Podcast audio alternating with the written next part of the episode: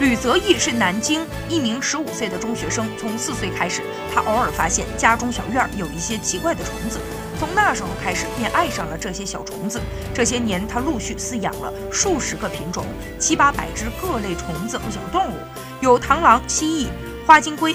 为了玩出新花样，他专门去学习了摄影技术，给这些小伙伴拍写真。一年多来，他竟然拍出了让人惊艳的多彩世界。一只只小动物、小虫子，在他的镜头下神采奕奕。